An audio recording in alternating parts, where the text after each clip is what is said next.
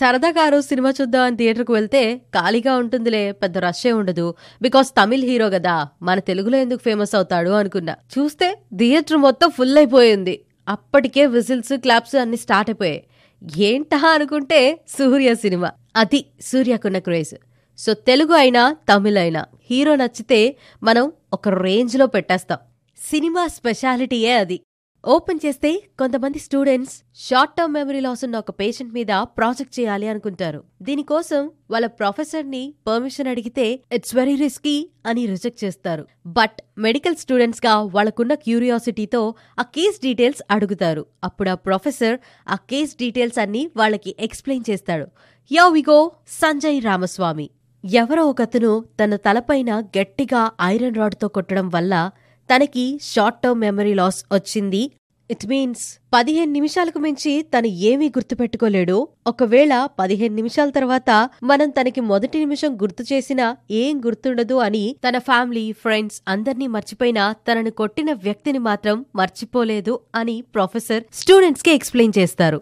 Cut చేస్తే hero entry generally ఒక hero entry అనంటే హ్యాండ్సమ్ లుక్తో అత్రిపోయే లొకేషన్లో ఎక్స్పెక్ట్ చేస్తాం.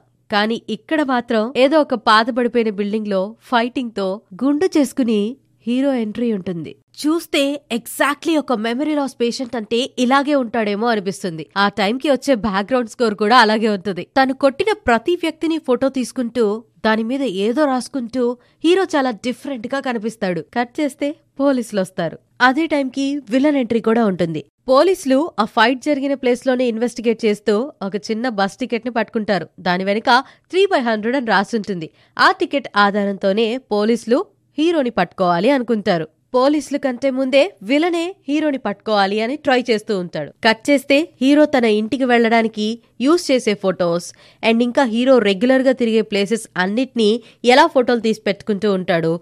తన ఇంట్లో తను చంపాలి అనుకునే వ్యక్తులందరి ఫోటోలన్నీ స్నాప్స్ చేసి ఎలా తన వాల్కి స్టిక్ చేసుకున్నాడు అనేది చాలా ఇంట్రెస్టింగ్గా చూపిస్తారు. హీరో విలన్ ఫోటోని చూస్తున్నప్పుడు తనకి తన గతం గుర్తొస్తుంది. అలా ప్రతిరోజు చూసుకుంటూ ఉంటాడనుకుంటా.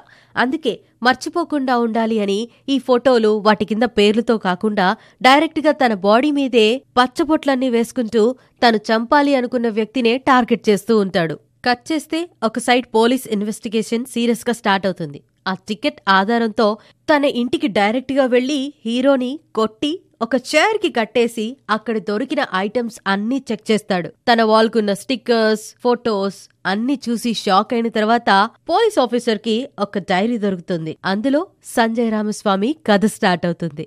కట్ చేస్తే మెమరీ లాస్ పేషెంట్గా మనకి పరిచయమైన సంజయ్ రామస్వామి ఒక పెద్ద బిజినెస్ మ్యాన్ తన గతంలో తను ప్రేమించిన అమ్మాయి కోసం తన బిజినెస్లన్నిటినీ పక్కన పెట్టేసి ఒక నార్మల్ అబ్బాయిగా ఒక అమ్మాయి వెనక పడుతూ ఉంటాడు. అనుకోకుండా ఆ అమ్మాయి చచ్చిపోతుంది.